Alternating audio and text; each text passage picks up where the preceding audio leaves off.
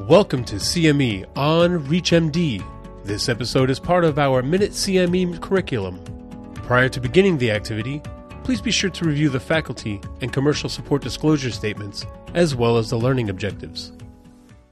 Hello, this is CME on ReachMD. I'm Malcolm Munro, a gynecologist from UCLA, and I'm here again with Professor Michael Auerbach, who incidentally wrote the UpToDate section on iron deficiency, anemia, and pregnancy.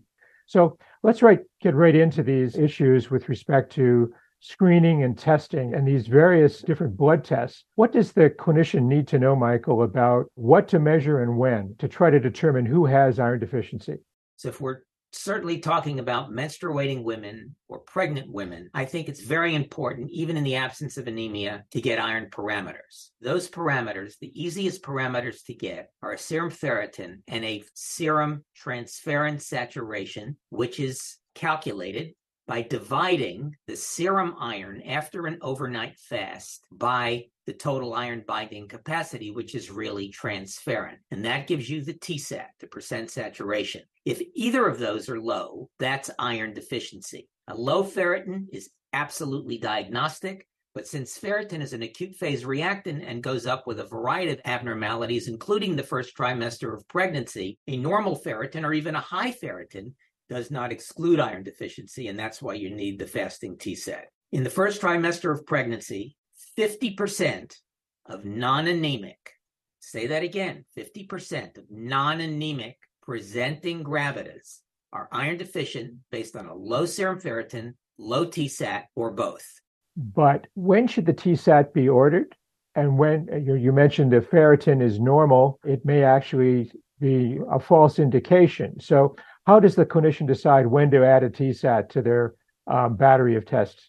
It's my opinion it should be ordered at the same time as the ferritin. It's inexpensive, it's easy to do, you get the results at the same time.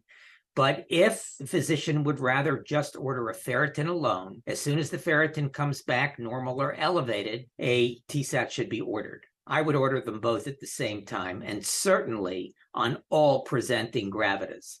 Are there any issues with women on supplementation as to what and when the testing is done?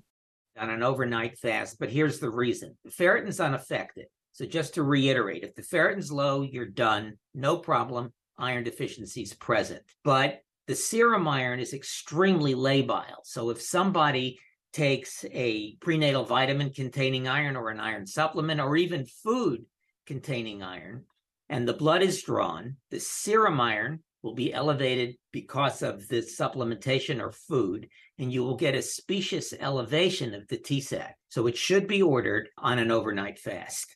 So I think there are some major points here, and it builds upon what we've discussed uh, previously that iron deficiency is common. It appears before iron deficiency anemia and can be symptomatic. So the notion that we're just going to be measuring hemoglobins doesn't really make sense. Remember that the anemia is the endpoint of iron deficiency, not the beginning.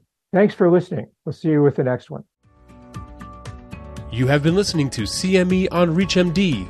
This activity is provided by Omnia Education and is part of our Minute CME curriculum. To receive your free CME credit or to download this activity, go to reachmd.com slash omnia. Thank you for listening.